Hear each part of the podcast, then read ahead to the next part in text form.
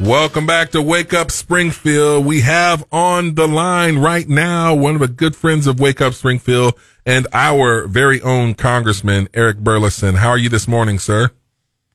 I'm great. He should. Other the fact that I'm in D.C. Oh, Oh, you're back in D.C. Back. How's the weather there? Um, it's it's starting to cool off a little bit. Okay. Well, it's getting a little bit cooler I- here too.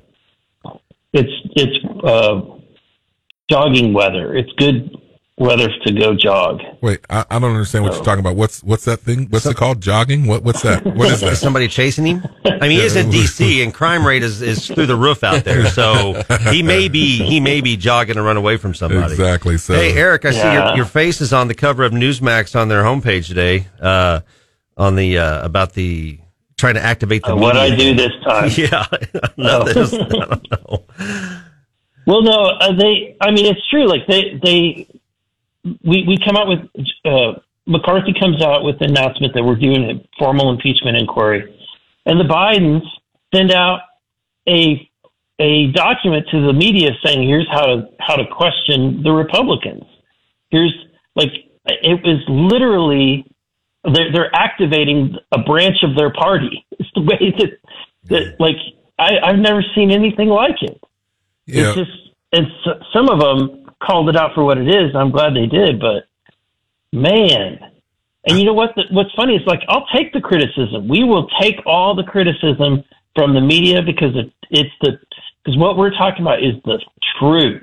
Like these are facts. You cannot fudge bank records. You cannot fudge uh, IRS reports. Like this is what we we are investigating real things that that Joe Biden and Hunter Biden did. This is not nothing like what the Democrats did when they created when the Democratic Party created the Steele dossier out of out of like completely fabricated it and floated it through the FBI, floated it through floated it through the CIA, and they all knew it was fake and they still investigated President Trump. That is like the the irony here is just it's like it's surreal that you have a situation where people like this country has um, has you know considered what happened to Trump real, and yet it was completely based on all lies. Yeah. And here we are pointing to facts, and they're calling those lies. So let me ask you this, um, Congressman. Um, you know, where where's the link? Because some are saying, even in you know the Republican Party, there's just not enough evidence. They haven't you know pieced it together. I think Comer's done a good job of following the money. You're a financial guy. Um, what are, what are the, your your colleagues that are saying there's not enough information? What are they missing? Where what more do they need to see before they say let's at least have the inquiry to start the the official investigation? I think that there's some Republicans that are in that are in soft districts that are worried about getting reelected, So it's political. and they're worried about yeah. I think it's more political than it is anything. So to me, there's plenty of there's plenty enough evidence to point that there's that, that it's likely that Joe Biden was involved in this. That well, but because we have all the documents we've seen have not actually been the Biden bank records. It's bank records of people that are that are around the Biden family, Yeah. and we're seeing the transactions that are being sent to the Bidens. Well, So it, wasn't it Can you, said that you can only imagine what will happen if we get hold of the Biden bank records. Yeah, wasn't it said that, you know, they thought it was going to take 10 years for them to uncover the truth of the money trail? Like, again, like lead us through, like, how do they hide this money? Like, how would it be done? So I think that they did a few things. Now, like I'm the only one that believes this because for being a former invest, uh, investment advisor, Yeah. from some of the transactions I saw, I think, for example, one of the ways they hid they hid, hid money is through insurance accounts. Ooh. So there's there's transactions that were made to whole life to what appears to be a whole life policy or multiple whole life policies, and and you can it, whole life policies, if structured right, are a tool of the super rich to invest not and then not pay taxes on the proceeds. You grow that those funds and you and you never pay taxes on them. And then what you do is to gain access to those funds, you take loans against the policy mm. over time that you that you never intend to pay back. Wow. So, right, but so they were making significant payments. Hunter was making significant payments to um, some insurance policies, and I pointed that out to the um, Comer's investigation team because after I, when I was in the basement of the Treasury looking through the suspicious activity reports, we were looking through one of them where they took uh, over a million dollars from a United Arab Emirates company, and and then the money, most of the money went to Russian prostitutes. Okay, so everybody who's reading that report, all they can see, like they're all looking at the shiny object, Russian prostitutes.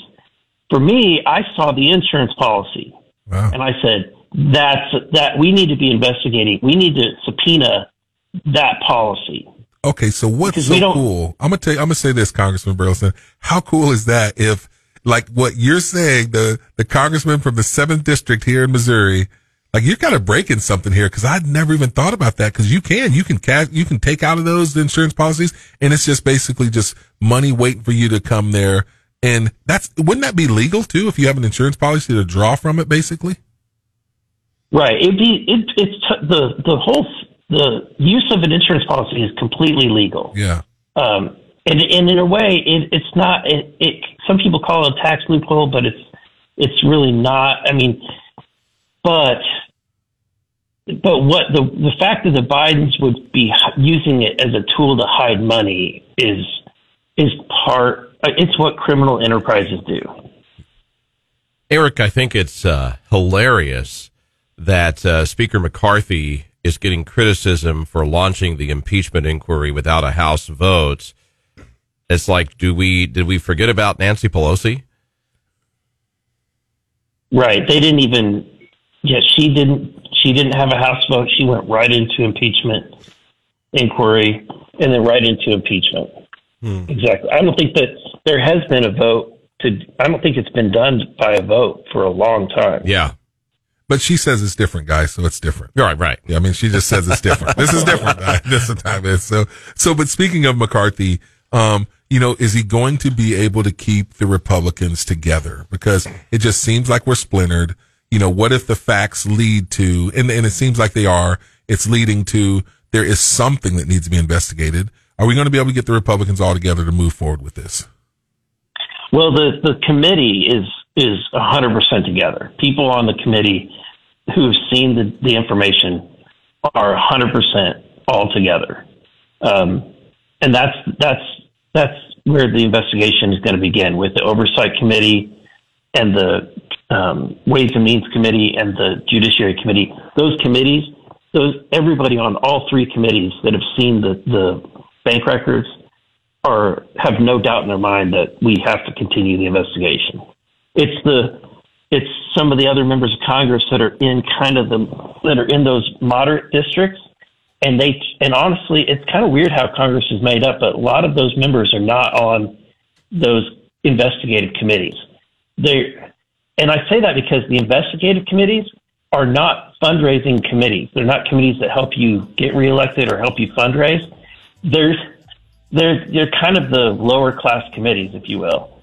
Hmm. The, so the the way that DC works, and this is I don't like this, but this is the way DC works often, is that if you are in, from a marginal district, they try to put you on A committee that raises money, if that makes sense. So all of the members that are from the moderate districts are traditionally on committees that are not investigating because wow. yeah. they don't raise money. Got it. Eric, we appreciate you, bud. Uh, keep up the good work. And if you do get some jogging in out there, be careful out there in D.C., my friend. Thank you, guys. All right. Hey, appreciate the inside uh, information. That was good today. That was that was some information we had not talked about on Wake Up Springfield. So thank Absolutely. you. I didn't get a chance to ask him about the aliens that are floating around the internet in Mexico. Good. That's a good thing. hey, coming up seven thirty-five, Bill Eigel, gubernatorial candidate. He'll be our guest right here on Wake Up Springfield.